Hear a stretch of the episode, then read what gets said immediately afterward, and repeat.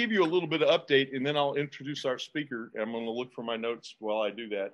Um, last week, Tim, last week, last month, um, Tim Kittredge led us. And one of the things he updated us on was an organization that he has gotten involved with called Bible Optic. And I was intrigued because as he described it to me, it sounded like a cross between Bill Floyd and Mike Miller and just men that I, I, I so miss who walk in the Bible like most of us walk down the street. And so I went and looked at BibleOptics.org, saw the video, and said, "Oh, this guy looks like sort of a Jedi of the uh, of the Bible world." And I went with Tim last week. And you know how often you see a website, it's you know only the very perfect moments and blah blah blah, and then you go and your experience is not what you thought it would. Well, this was not that way.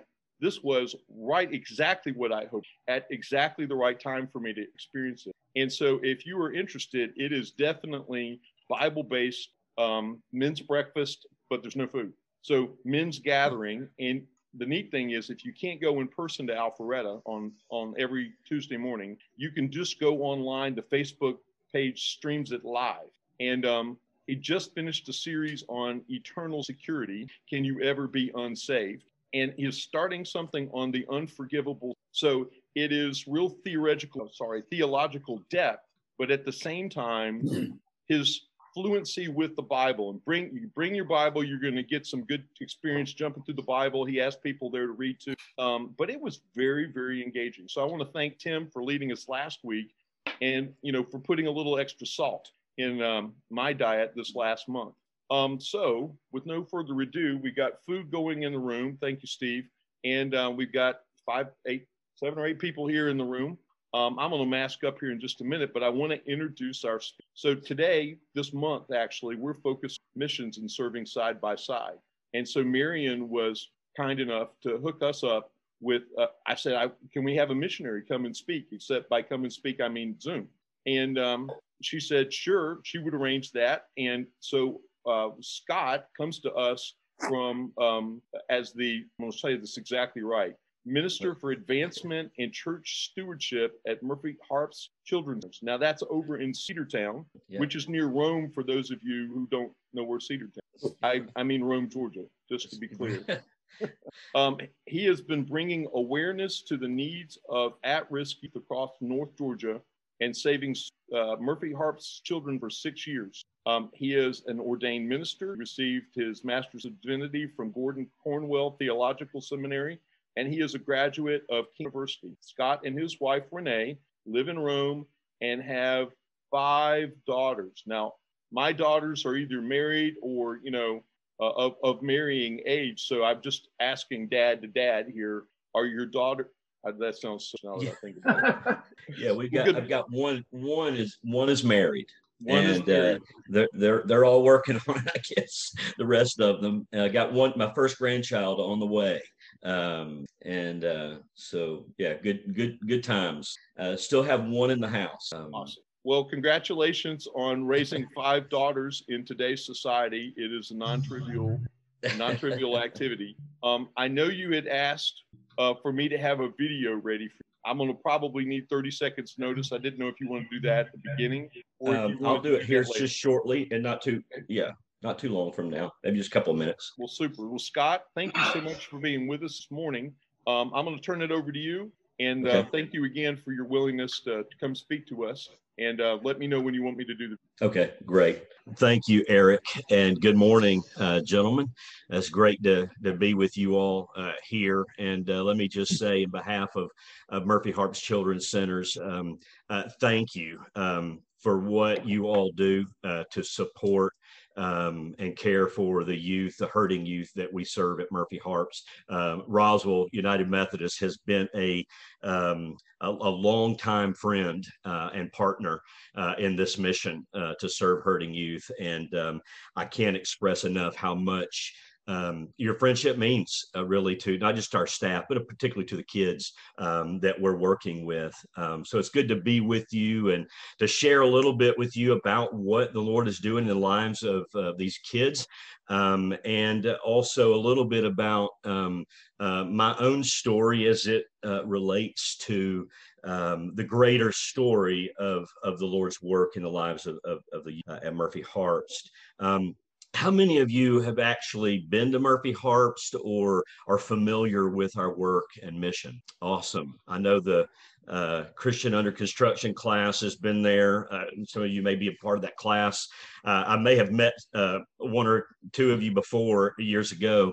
Um, I've been with Murphy Harpst for six years, and um, it means a lot uh, when our partners are on our campus and uh, are visible to the kids that we work with. Um, those of you who are familiar with our work will will um, um, will know we've been uh, working with kids for almost a hundred years now. Uh, began uh, a century ago during uh, another a previous pandemic. Um, Ethel Harpst was a home missioner and uh, working, bringing education to that poor milling village up in northwest uh, corner of Georgia. And when the tuberculosis influenza outbreak decimated families, and it became an orphanage to serve youth um, at the support of uh, the churches in North Georgia, and particularly with the work of the United Methodist Women. Um, but but through the years, things have changed, and we now serve. we're not an orphanage, but we are working with some of the most vulnerable young people um, uh, across the state of Georgia. Uh, these are kids who come to us uh, from hard places. Uh, their stories are um, just terrible histories, stories of, of pain, abuse, neglect, uh, abandonment. Um, uh, they they've suffered from the growing opioid epidemic, um, and um, they they come to us with significant traumas, uh, emotional and behavioral disorders that that uh, need, need um, uh, tending to. Um, and so Murphy Harpst's 160 acre campus is a beautiful space, uh, Christian loving environment where these kids, uh, 75 on our campus, uh, can find healing and hope. Uh, we've got a lot of stuff going on, a lot of pieces uh, in that mission. Um, we have the kids in residence on our campus who are receiving intensive therapy. We have educational programming, uh, recreational programming. Uh, our equine center, our horses are probably our, our most uh, sophisticated therapist on campus. as a herding child will whisper in the ear of a horse, something that it could not safely tell an adult. And, and so bonding and, it, and positive life experiences for our kids are often with the, uh, within our animal assisted therapy program. Um, so we've got a lot of stuff going on on campus. We also recruit foster families. We have about 60 kids in family homes uh, around Northwest Georgia um, serving kids. And then we've got, we also do community-based work, um, partnering with churches within community communities, educators in, in local schools, elementary and middle schools, high schools, to help do preventative work. Uh, provide therapy, counseling, training, how to deal with children who come from hard places uh, and help them heal.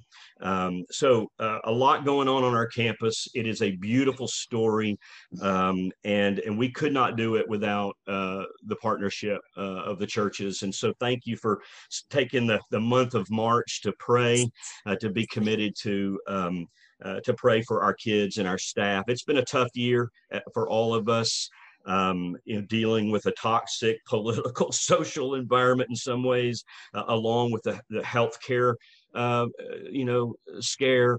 Uh, but uh, our children come to us already with trauma. They come to us before, apart from a pandemic, already hurting. And so it has been a doubly difficult year. Uh, for Murphy Harpst and uh, to connect with churches. Uh, it's been very difficult. So um, so thank you for this invitation. Uh, this is awesome, um, and uh, appreciate the fact that we got folks out there uh, still working working with the digital tools so that we can connect well uh, in this time of year. Um, what I'd like to do, um, and um, and hopefully at the end of this, we may have some time for some questions if you have questions about Murphy Harpst. But uh, I'd like to read a passage of scripture for our morning kind of devotional, our thinking, um, and uh, and share some stuff from that that passage. And so I'm going to read from Luke's Gospel, chapter nine, Luke chapter nine, and just to give you, uh, I'm going to read verses 46 to 48, and just as a little bit of a context, Jesus is moving from Galilee now on to Jerusalem. It's a pivotal moment in his ministry and in Luke's gospel. Um, and so he is teaching. Um, there's a, a, number of uh, instructions that happen at this point as he's teaching the disciples. As Jesus is heading to Jerusalem, we know what awaits him there. Um, and so the context, Jesus has just taken Peter, James, and John up the mountain uh, where he's revealed uh, to these three uh, his glory. Um, and uh, and then there's an event um, uh, of a, a young man, a boy, um, a troubled child um, uh, who is seized by uh, an evil spirit um, and the inability of the disciples to cast out this spirit, uh, sort of a failed uh, moment of ministry, um, and Jesus instructing about uh, his ministry and what awaits him. So that's a little bit of a, uh, a context, historical, co- literary context. But here's the passage, verse 46 An argument arose among them, that is the disciples, as to which of them was the greatest. But Jesus, knowing the reasoning of their hearts, took a child and put him by his side and said to them, Whoever receives this child in my name receives me, and whoever receives me receives him who sent me. For he who is least among you all is the one who is great. Um, how about I pray for us? Consider these. Our Father in heaven, thank you for the fellowship uh, of men uh, of the brotherhood in the body of Christ. Thank you for uh, bringing our lives together uh, this morning. Uh, we pray that uh, our, our, our thoughts, our discussions would um, would be glorifying to you, and that we would profit from it, and we would grow in grace. And we give you thanks for your Son, in whose name we pray. Well, um, this is a passage that has a lot to say about greatness, and um, and of course, as Americans, uh, we we think a good bit about greatness, particularly of the last uh, several years. And um, uh, you know, I'm I'm not going to uh, we're not going to get political, but we will be biblical this morning, uh, thinking about this theme, um, an important one. And um, so I want us to kind of think through a few questions. Uh, that arise from the passage, uh, and then um, discuss that together. And then I want to tell you a story uh, personal story, and then we'll slide out of here and go on to love our wives, our neighbor, and do the good work the Lord's given us to do today. Um, but some of my, my questions here, and I don't know how you want to facilitate this. Maybe we can discuss it just kind of openly this way, or if we want to break out, you know, um, we can do that. But um, just to, to, the first question would be uh, how uh, does the surrounding culture uh, society not thinking about the church here but i'm thinking about just all surrounding culture today how does it think about greatness? How does culture measure greatness? Um, so what, what are some of your thoughts there? What would be some high points first things? What do you think about in terms of greatness? I don't know if y'all break out how y'all would do it in this forum but um, just a couple of minutes on on that first question. So what I think we'll try and do is if you if you'd like to respond to Scott in particular, instead of breaking into small groups, which we tend to do at the end, okay. um, we you know raise your hand. There's an electronic way to do that, or just jump right in. And if you hear somebody talking, you might want to wait. And um, we've gotten all so much better at this. Um, a year ago, when we were first starting to do this over Zoom, we were all trying to figure out, well, how do I unmute if someone mutes me? And right. so what what I, you know, raise raise your hand here, raise your hand electronically. But you know, it's interesting to me that greatness today, you know, has as I think changed as it used to be somebody you knew when I was growing up, and now it's somebody you. Huh. Well put. Their popularity versus yeah. And it's not somebody necessarily that you have a relationship with. It's someone you know of. Hmm. And so I think to me that's something trying to recover that if you think somebody's great, well, then how are you spending your time getting to know as opposed to learning about what they're doing? Right. Two okay. different things. Good, good point. Yep. Anybody else? Kind of our culture's thought, the mindset uh, approach of our culture to measure greatness. Anything else? Too early in the morning?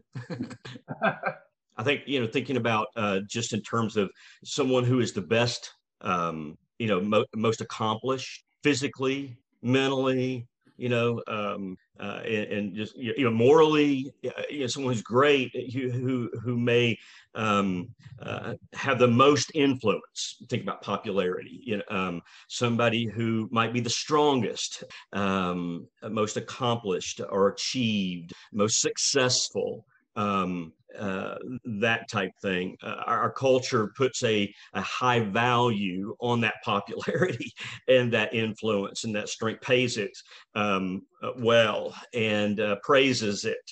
Um, uh, so uh, you, you, just kind of ponder that a little bit. I think it's important to see the kind of acknowledge the air we breathe, the environment that we're in, right around us. Yes, there, Eric. You know, I think what has changed for me, at least, is how do you respond to greatness? What does it cause you that you mm. would otherwise, you know, would otherwise do? Um, it's not just recognizing that you might continue emulate them. What, what right. what does it cause you to do? Might be a measure of how we, you know, really mm. do internalize. Greatness. Right, right. Uh, maybe if I feel good. you know, if I feel great, maybe that person, you know, is great because of how it makes me feel, um, rather than maybe if it's actually good for me. um, yes. Yeah, I was being arrogant. So I wanted to add in having five dollars. We all have this mm, right. cover and the right. Good stuff. Well, let, let, let me move to the second question here, uh, kind of thinking about the broader culture and, and the way it measures greatness.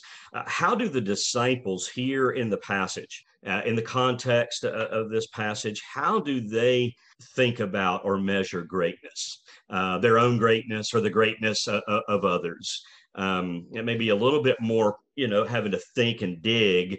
Uh, if you know a little bit of the literary context or the historical Greco-Roman Jewish culture, um, which is a shame and honor culture, um, you know, you kind of dig in there. But how did how did these disciples here? How are they thinking of themselves or others when it comes to greatness? That may be the more difficult question that they're arguing here, obviously, and Jesus is knows their heart, knows what's going on.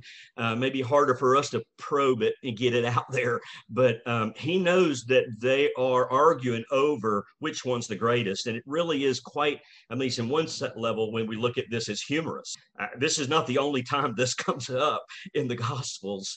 You'll remember remember even James and John have their mother go and try to, you know, get Jesus to make one of them, you know, sit at the right hand at one occasion, getting mommy to help them out uh, to advance in their uh, ministry and their career. Uh, and then even at the uh, at the Last Supper, you'll remember Jesus is eh, giving the the emblems of uh, of his death, and and yet at that hour they're discussing this issue of greatness. So uh, they're really caught up with themselves and measuring themselves against others and uh, ambition. Um, and so, uh, in a shame and honor culture, um, if you don't succeed, if you aren't great morally in terms of the law, right? The more you advance there, the more honor you bring to your family. And family was huge um, and community. Uh, if you don't, if you fail, uh, you bring shame. Um, and and so this whole um, issue of ambition um, and uh, there's a kingdom that's coming, and Jesus is that one who's coming to set things right and reestablish a kingdom. And and so they have their they're ambitious and they don't want to fail, um, and they're arguing.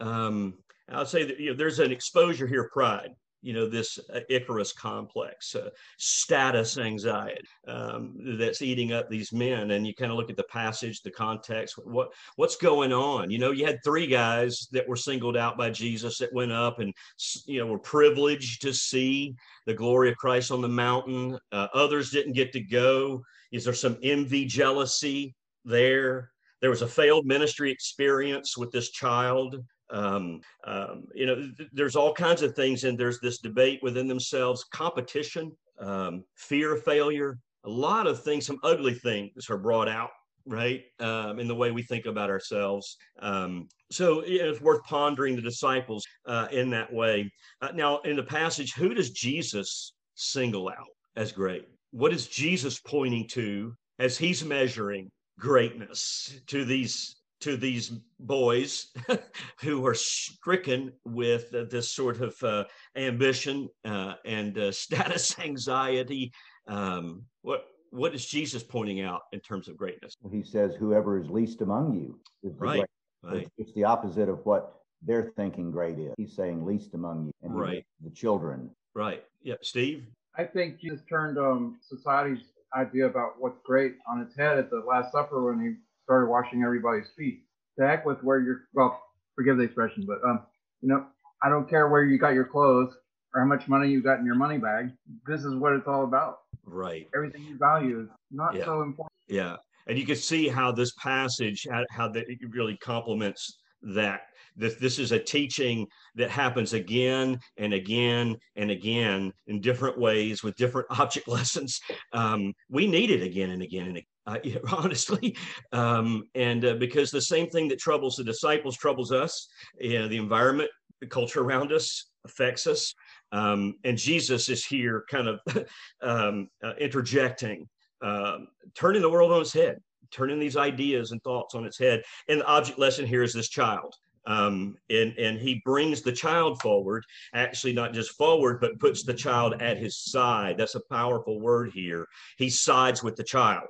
Um, these men might be thinking about who's on the right hand, who's on the left hand, but Jesus is bringing a child to his right hand side, right? It is a uh, an image that is very affecting to these men um, but it's a child. The and if you know something about that culture, I mean, this is powerless. This is this is not strength. This is not accomplishment and achievement. Um, this is not you know ch- children needed to be out of the way, right? And um, and so uh, and we tend to focus a lot on kids in our culture. That wasn't so much the case in the ancient world. Um, and uh, but so Jesus deliberately brings this child, and I and I believe that the, the context mean would indicate is probably that child in the previous text. Um, I mean, absolutely broken. Um, and it's this particular child, uh, perhaps, that Jesus has at his side. And uh, so he points out a whole different standard about it. Jesus is on his knee, he's going down, right, on his knee in service to this child, bringing the child to his side. So, um, so, and, and let me kind of now, final question. Um, how does Jesus himself demonstrate and redefine greatness in the world? I know it's a similar question, but take it a little further. How is Jesus, what does he do? How is he redefining and demonstrating greatness himself? He could point to the child here and their service to the child, um, thinking less of themselves. um, but, but what does Jesus actually do? Eric? I mean, he flips the pecking, right? We, we, we tend to put ourselves and find out where am I in the pecking order? Am I sitting, where am I in the, the, the trumpet section? Um, Right. and, and what I think Jesus does an amazing job of is showing how the pecking order is often ranked the wrong way in one way, shape, or and he makes us think about what matters not just here, but what matters beyond what's just here. Maybe what's just to give us that focus so we can think. Right, right, exactly. Anything else? I mean, Jesus is here. Um, state that that what is central to Luke's gospel, um, central to our lives, is Jesus Himself, who He is, and what He does. Um, here is the Lord of all. If we want to talk about greatness, we can start with this one. um, he is the, the, the eternal Son of God. Um, he, he spoke, and all creation came into existence. Here he is in our flesh. He's come for our redemption. Um, we think of greatness, and you think of all that God is in His essence, in His being. You can't you can't think of that greatness. You can't even comprehend it. And yet here He is, having stooped into our frame. He's come down into the humiliation of our fallen condition in our helpless estate, right? And he's come for us. I mean, at the end of the day, we are all broken, sinful, powerless children, right? Um, these men aren't, you know, it was said earlier, you know, uh, uh, good things, you know, bad things happen to good people. You know, they're not as good as he thought they are. I mean, yeah, we're not as good as we think we are. We're not nearly as great as we like to believe that we are. Um, you know, Jesus comes comes down. His humility, his humiliation. This is what he does. When God want to manifest his glory, when you want to see and know him and his greatness, look to a cross. That's where he reveals him, his greatness, glory, the magnitude of his ways for us to side with us in our need. Um, and so, if you want to put the spotlight on greatness and the story, the measure, the standard, It is this this one, Jesus Christ, the Son of God, who goes this way to Jerusalem to the cross. These, bo- these boys, these men are following him, and they're not prepared of the way he's about to go. But they need to be prepared to walk the valley of humiliation, the valley of service, of looking to serve others. We were created for that. We were created to be sacrificers and servers and to look not to self, but to look to others. And Jesus is coming to um, to restore what was broken. And uh, and so you know when we think about greatness. That's the story of, of Luke, the Gospel of Luke. Uh, he really, Luke, his gospel is really for the proud, to, to, to, to break proud, pride, uh, proudful hearts, uh, to bring us down to size, and to show us the, the, the, glory of Jesus Christ and the goodness of God to those in need, um, like this child, uh, like us as men. You know, we want to go out, you know, and we want to think of ourselves as all we're going to accomplish and do. Uh, but in many ways, we've got to go out remembering that we're children, remembering that we're cared for by a loving God, a, a faithful Christ, um, who's pleased to side with us. Um, let me let me share with you a story. Um, this passage has become a um, um, a more important passage in my life than it was uh, years ago when ministry preached from it before. Um, I served in pastoral ministry and was a church planter in Boone, North Carolina, uh, for about 25 years. Um, and um, I, having planted the church uh, uh, in the high country, um, I needed to step out. I was dealing personally with um, burnout um, in, in, a place where you know the church had been organized, and I just knew I could not go another day. Um, I didn't know what was wrong with me. Um, depression, uh, anxiety, really struggling with a little bit of this status anxiety, uh, feeling, you know, um, kind of measuring up my, my ministry, where to go from here. Um, and uh, maybe it was serving five dollars. I don't know, but uh, but I was in a moment, and I and I knew uh, that I couldn't go, but I didn't know what to do. And um, so I met with the leadership of the church, and they they blessed me, and they gave me a year severance. Amazing, and said just go do what you need to do walk with the Lord, love your family, and um, we're praying for you.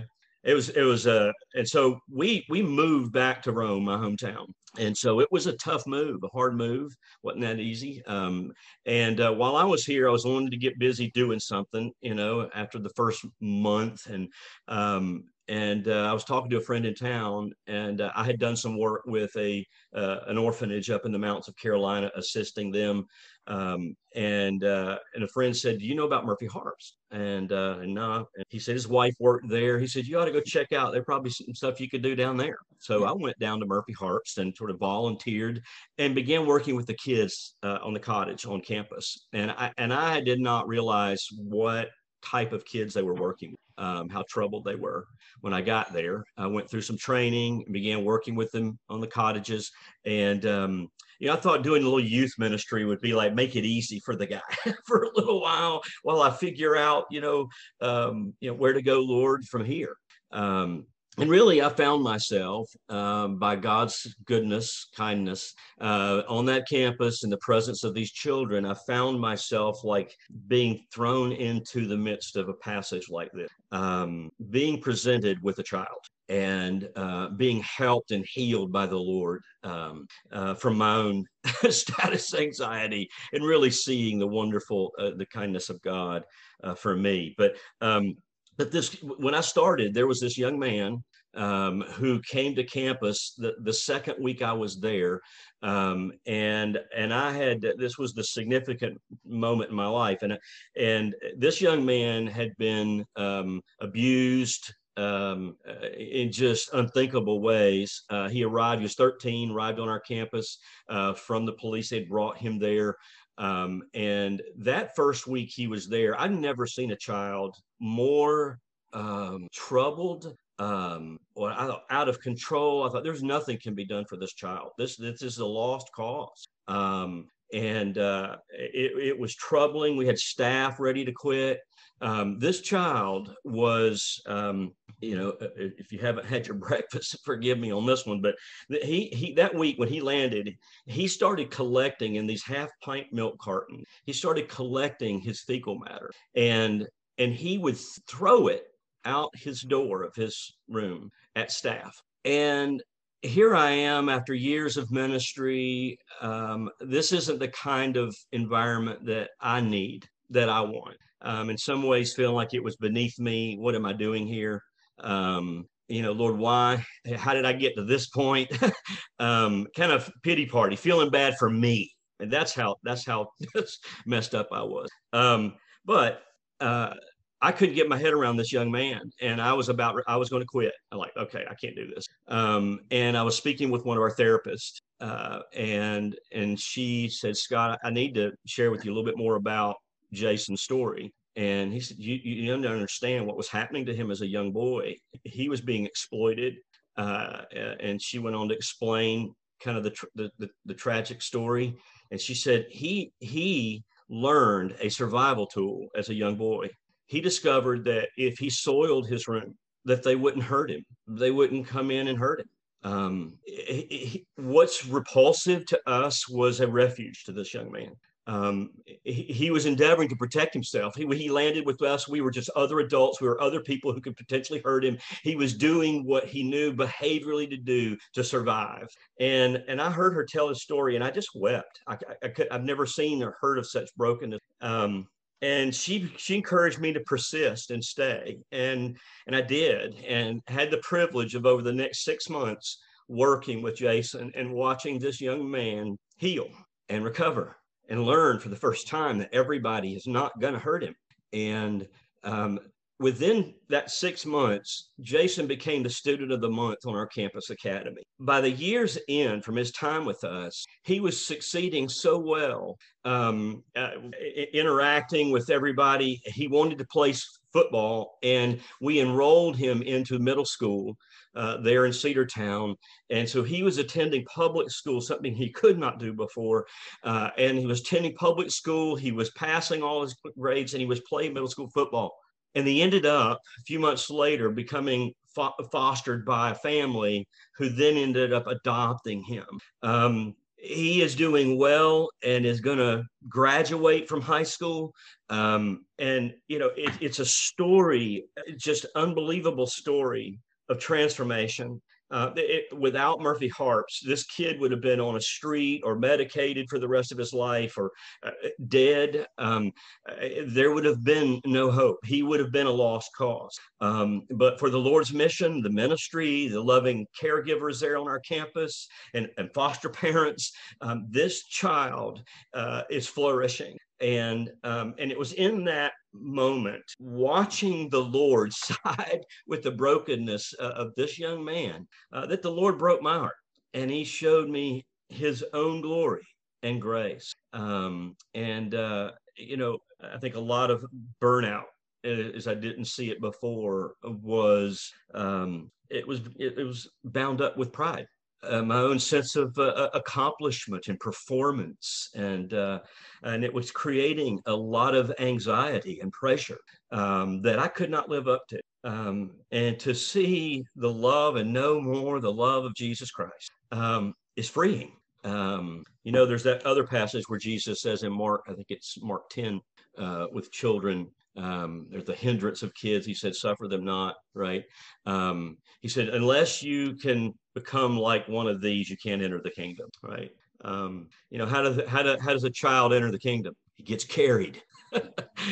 and we have the kind of God who carries us, who carried the burdens of our sin, and who carries us in our life, all of it. He will vanquish the grave for us in the last day. So um, that's good news and um, that's the work of Murphy Harpst. Now, all our kids don't come to us that way. I've not seen one like Jason, um, and um, uh, and but it was an important moment for me, and uh, I think just tells a little bit about the kind of um, quality work uh, that we're doing there. And uh, so thank you for your prayers and your involvement. Um, I know we're probably out of time. I don't uh, I didn't wind my watch, so it, it stopped earlier.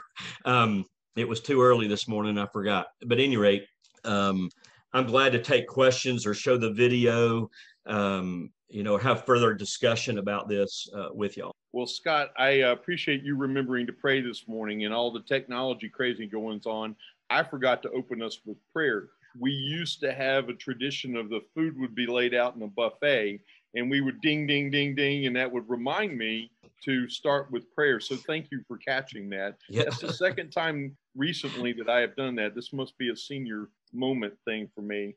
Um, you know, I, I will try and show the video and then I'd like us to go to breakout sessions for about 10 minutes, give men Sure. a chance to catch up a little bit and talk about this conversation of, of, of greatness, who, who in their lives has made a great impact on them. And then we'll come back together and uh, Chris will update us on mission activities. And if, if you can hang around for the whole time, we'll ask you to close us in, in, in prayer. Absolutely. Love to be. All right, so I am going to attempt to um, find your email, and I'll apologize for having not sought that out earlier. But um, I uh, I am notorious for trying to do one too many things in the morning and failed to catch up your, uh, your email. So I'm going to look for that real quick. And Just copied it. I could have put it in the chat. They can put the, I'll put those questions in there in case y'all want to look at them again. I don't know. well, that would be great. That will help them in the breakouts. They're the questions. I just put them in the chat. One more second. I'm having a hard time finding you, Scott. I'm Okay. Um, here you go. uh, I will send it. Here we go. I got it. Yep. You'd think I'd never used Zoom before, which is not at all the case, but every once in a while, hopefully everybody can hear the sound. Murphy Harpst has helped me to see what my future could be. I would say my future, I feel like it's gonna be like the best of my life. They let me know that I have potential and that once I once I put my mind to it, I can do anything. That I'm not the only one going through something, that everybody has a story. We are working with underserved and at risk kids who come to us for safety. They come to us to, to realize that their history doesn't have to be a part of their future. This is about taking children that have really um, been neglected, been abused, and turning their lives around. Everyone here really works to try to help the child to be successful. One of the most unique things about Murphy Harpst, I believe, are the opportunities that we have to provide those childhood milestones in their lives, the first opportunities for them. And a lot of those first are things that we all take for granted. I got my driver's license. I want to graduate college. I want to be an interfaith chaplain. I want to set my goals for adoption. Since I've moved from Murphy Harpst, I've graduated high school early. For the future, I plan to go to college and get a degree in communications. What we want people to understand is that is that Murphy Harpst is literally saving these children's lives. Uh, the work they do is is amazing and transformative, and you have to see it to believe. It's a great place to work. It's a great place for kids to come learn, build, and grow. It's like a family here. The horses teach you things. They teach you how to be patient. They teach you how to kind of evaluate and, and think outside yourself of, of how other people feel when you approach them a certain way. Working with the horses is fun, um, especially when I get to help teach lessons to the other kids. There's a memory every single day here. They, the comments that they make about, you know, I have skills now that I think I can use to cope with some difficulties in my life. Our volunteers are invaluable. They do everything from high-end construction on campus to landscaping and even hosting birthday parties for our children. We could not do this life-changing work without you. We're so grateful for all the time and the energy and the resources that our partners, our donors, and our volunteers give to making a difference in the lives of these children. Thanks for playing that, Eric. Absolutely. What a beautiful facility. It is. Yeah. I'd love to, you know, have any of you, uh, all of you come and uh, visit, take you on a tour, you know, give you lunch and show you firsthand what's going on. Um, and I know some of those who've been there um, will tell you a little bit about the beauty of the campus. Um, that's important, that environment for these kids, as you can think about where they're coming from, um, you know, the ugly environments, you know, in terms of the way they've been treated and to come into a beautiful space like that and have those opportunities really is life changing. And they live there on campus while they're We- there? We have 75 on our campus that are there, um, 75 beds. Um, we're not at capacity right now due, due to the pandemic, but um, 60 of them are ages 13 up to about 16. And then 15 are older teens in a transitional living program where we're helping them get you know technical college you know um, you know skill or to, to get on you know with jobs and um, you know have mentorship help them learn how to keep a bank account get them ready for independent living and then we've got the six about 60 in foster family home so you know, about 125 kids you know at, a, at, a, at a, any given moment that's amazing i'm going to try and create the breakout rooms here and sure. um, I tend to make a mess of this every time I do it. So give me two seconds sure. and I'm going to put about four or five guys in a room and give you a chance to catch up with each other, talk about prayer concerns and celebration. And, um, you know, what does greatness mean? And, you know, how, how did someone who you consider great impact your life? I think those stories are universal. And I appreciate so much how you, um, you know, really uh, uh, uh, we're able to you know relate that to what's going on in in in in the Bible in a way that you know 2,000 years later still uh, still makes relevance you know in the life of a child every day. Let's see if this works. Open all rooms. Okay, we're in this room, and they're all in their rooms. Holy moly! Kevin, thank you for being here. Kevin's speaking next month, so uh, he you know, this is what the Steve. Thank you so much for breakfast. I, I, hope your car healed itself while you're while you're feeding us. You know, I'm just grateful that they think about how you transition from one kind of you know, ecosystem. Now, everybody here probably is Ellen. Pardon? Anyway, she's illustrator, I think, of the, I'm going to call it the orphanage for lack of a better word. That's in Decatur. And when my dad went seminary in Decatur, it was right across the street. I, I and never realized how close I was. The Methodist Institute that I went in my life is right across the other celebrations I, am hoping we'll have as more comfortable. They're immunizing their staff. That's my fault, by the way. Really? Here in the room, I, I learned last time that you know Jay has golden. Thank you. The three and a half hours will show up for the turbo. Yeah, and Barney, 65 years plus. Oh, yeah. Okay, that's a good start in person. I, well, I'm going to bring all the breakout rooms back together and what's going on in all the rooms. Thank you, Mitchell. Well, I um I am excited. I thought you know I uh, uh, she's speaking in Chapel Roswell on Sunday, and uh, she's saying, I'm trying not to be. She does a great job, but that doesn't mean I can't be nervous for her. She does. She stayed with us. She stayed with us over the weekend as, as it was Georgia Tech's spring break, winter break. I, and um, it was just nice to really be able to catch up with. Um, she's at this amazing crossroad, our world, and where she's headed. And so uh, every time I'm reminded of um, how much more there is than what we have in our little family um, that Subaru commercial, you know, really resonates. It really does. Really does. Well, welcome back, everybody. I see we lost a few people in the teleportation system. I hope no one's permanently suspended in the internet. Um, well, we had some interesting celebrations in the room here. Uh, people getting their COVID shots, more people planning to do things with their Sunday school class in, in, in person. And so it's really just nice to see um, yeah, what what is going on in, in a positive way. A year ago, I think this was the first class we did over Zoom. I don't remember if it was March or April, but I think it might have been March. Um, so I, I will pull, pull from uh, room one. Um, Joe Griffin, will you share a little bit about uh, what you guys talked about? Oh, we talked a little bit about the Murphy uh, Harpst and uh, what's going on there, as well as uh, some more things about what leadership means. And you know, it's uh, Mark Mark Kramer was talking about what uh, what it means in the Bible and how this uh, greatness thing comes about and uh, why uh, you know how things went forward uh, for the disciples after they learned that maybe they weren't so great after all, you know, and how they went on to become bigger than probably what they might have been before. Awesome, thank you for sharing. How about David from room two? David, you may have to unmute yourself. Yeah, I did.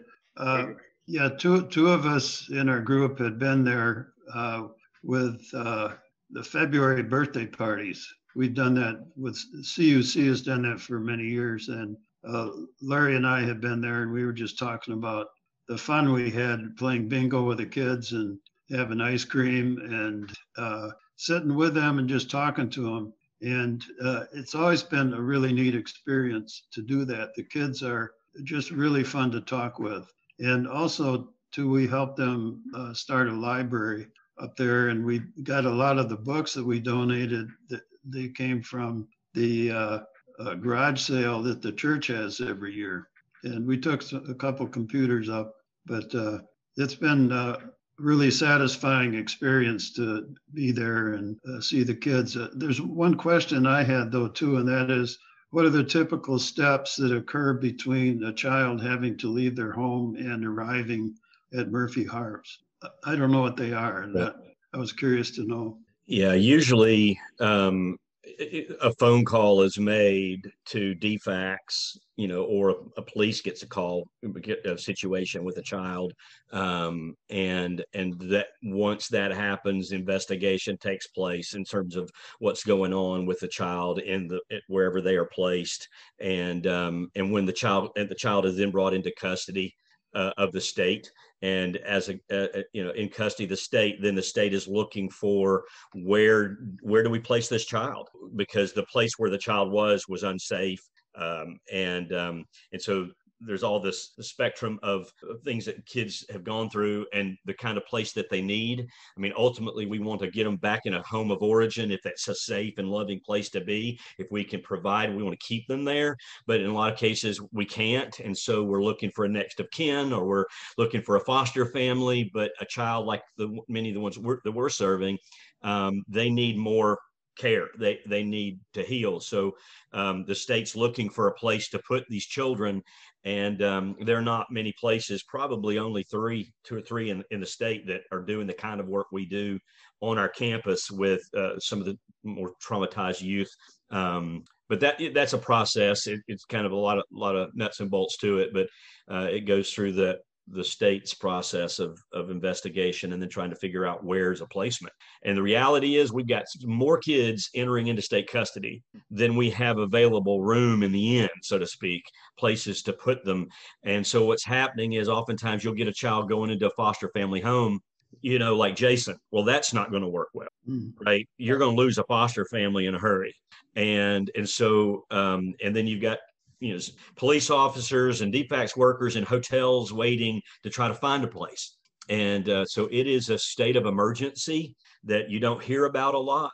Um, but um, but we're going to be focusing a lot more attention in the coming years um, on our preventative piece, working in local communities around North Georgia with churches partnering to uh, build out sort of training and teaching uh, therapy in local communities. And so um, Murphy Harpst is going to be looking for church partners to kind of help see if we can't mitigate, put put resources and funding on the front end um, early in order to prevent kids going into custody. Um, so that's going to be a focus of the state um, and Murphy Harpst here come, moving forward. But good question. Yesterday's uh, serving side by side prayer, we're doing 30 groups, 30 days in a row. Yesterday's was uh, Murphy Harpst. And so um, hopefully a group well beyond this group got that uh, prayer reminder for yesterday. Uh, I'm going to jump to room four here. John Ross or Stan, what what what did you guys discuss? Um, actually, I ended up being the only active participant in the. In the oh no! So, so uh, I came back to the main session, uh, but, but, I think this is a fantastic program. Just doing great work. I, have worked with youth all my life, and it's it's always very rewarding. But boy, you guys face it that I never faced. Uh, good job. Thank, Thank you. you, John. Uh, well, Chris, let me turn this over to you for a few minutes and update us on on missions. Uh, thank you for uh, being here. Um, you spoke last year, the year before, and Marion said you would be a able to give us a little bit of an update on what's going on side by side? Yeah, um, I can. Uh, so my name is Chris Leiner. Uh, I know many of you. I am currently the the lead, I, will say chairman, uh, of the global mission team and serving uh, committee. Uh, but but you guys do all the hard work, and uh, we just try to present opportunities. So first first, let me thank Scott. I mean uh, our serving side by side celebration is is actually to do exactly what we did this morning, and that is okay, to bye bye. make everyone aware of um, some of our great partners uh, in the community. We we have a number, and and they don't always get attention uh, and love like they should. Um, and and Murphy Harpst uh, has been a partner for as long as I've been at the church, which has been close to 35 years. Um, our Sunday school went up there in the 80s and repaired some fences for the horses. And, and, and if you haven't been there, you should visit because it's the most calming, serene, loving place that, uh, that, that kind of I've been to. And, and Scott could talk to you for a long time about the spectrum of abuse that these kids go through. Uh, it's heart wrenching uh, what happens to some of them, and, all, and almost uh, inconceivable to to most of us. And, and, we're you you would be shocked by the things that these children come out of. Uh, and Murphy Harpst has uh, you know medical professionals and psycho- psychiatric and psychologist professionals that that help them at a very deep level and and um, I hope Scott gets a chance to talk more and more depth later. So, um, what Marion wanted me to tell you is, uh, beginning next week, well, for the month of for the month of March, uh, we are saying a prayer a day for each of our mission partners. Uh, and if you want to, if you don't get those, I encourage you to just send a quick note to missions at rumc.com, which you should be able to see on your screen. Uh, and um, just say, please add me to the serving side by side prayer list. It's one a day and it's written by you guys. Uh, it's written by our, our uh, parishioners um, that have a heart for, for certain uh, mission partners. And, um, and secondly, if you want to know about the entire celebration and the schedule, uh, rumc.com slash serve will give you uh, a sense for what's coming next week. We'll be featuring mission partners in videos, uh, days in the life or weeks in the life, um, we'll be highlighting many of the things that you guys probably already participate in in one way or another. Uh, everything from food pantry to tutoring, Murphy Harpst to uh, the other 30 or 40 organizations that we support through the church. And I, I want to thank you guys for your participation because we are the church and and we provide the love and the services and the and the funding and the, the support that uh, that these organizations need. And we do it because number one, we're told to do it. It's the right thing to do, and and um, it's just what we do. And I thank you for your hearts and your your graciousness. So hmm. um, that's really the highlights for serving side by side. If you haven't been, this year's going to be a little different. It, it's exclusively going to be virtual. Uh, that's a little painful for us because we love getting together and, and actually being able to, to, to hug and talk to in person our mission partners. But uh, this year we're gonna, you know, try to try to stay safe for another another couple months, and hopefully next year we'll be back to a, a normal cadence. So that's kind of my update. Uh, Eric, did uh, did you, or if we're, you, just let me know if you want me to close in prayer. Well, Chris, thank you so much for uh, updating us on that and giving us something to look forward to, especially next week. Um, we, uh, Kevin uh, Bear will be our, um, think I'm pronouncing his last name right, will be our speaker next month. And then I'm working on a panel of youth for May. I'd like you to see where our youth end up, and they'll be at different ages and stages. So um, I'm be not surprised by how hard it is to get uh, people under the age of 25 to sign up to show up um, at 6:30 or 6:45 in the morning to speak. But um, I, uh, I believe it will be a good outcome for May. Um, Scott, I'd like to turn it back over to you to pray us out, if you would. Okay. Well, great. Thank you so much for being here. Yeah. Well, thanks for the invitation. And I look forward to another breakfast with you men, hopefully face to face or in person one day. Uh, would love that. And um, I look forward to, uh, to working with y'all in the coming year. Uh, thanks for, for having me today. Let's pray. Uh, our God and Father uh, in heaven, um, thank you thank you for fathering us in love uh, through uh, the work of your Son uh, for making us your children and giving us the privilege of, of knowing you uh, and enjoying you together uh, with uh, other men. Um, I pray, Father, that you would bless these men, my brothers, and that you would sanctify and strengthen them as they serve you and their community. Um, thank you for the children of Murphy Harpst. Lord, we pray uh, for them today. Uh, we ask for your hand to, to heal uh, and to save. Um, we ask, Lord, for strength for um, those who work side by side every day uh, with uh, these children and taking on their pain and concerns. We pray that you would uh, strengthen the staff, bless the work of mission uh, through uh, Roswell United Methodist. We ask that you would cause them as a congregation to flourish in faith for the glory of your name. We ask it in Christ's name. Amen. Well, one last comment, Eric. if Yes, you don't sir. mind, I'm gonna I'm gonna speak on your behalf. Uh, one of our featured speakers is going to be Eric's daughter, Mary. Um, she is going to enter the mission field and is planning for that now. And you're going to get to meet her and uh, see what an amazing young woman that uh, uh, the the the Stevens have raised, and uh, you're going to be really impressed. So look forward to that. Uh, she was working on her uh, message uh, while she was staying with us this last weekend. Uh, she wouldn't tell me what it was, but I could tell she's looking forward to it. That's right. Thanks so much, guys. Great to see you, Yeah. and look forward to seeing you when we next are in the same space. Thank you all. Have a great day. Have a great week, everybody.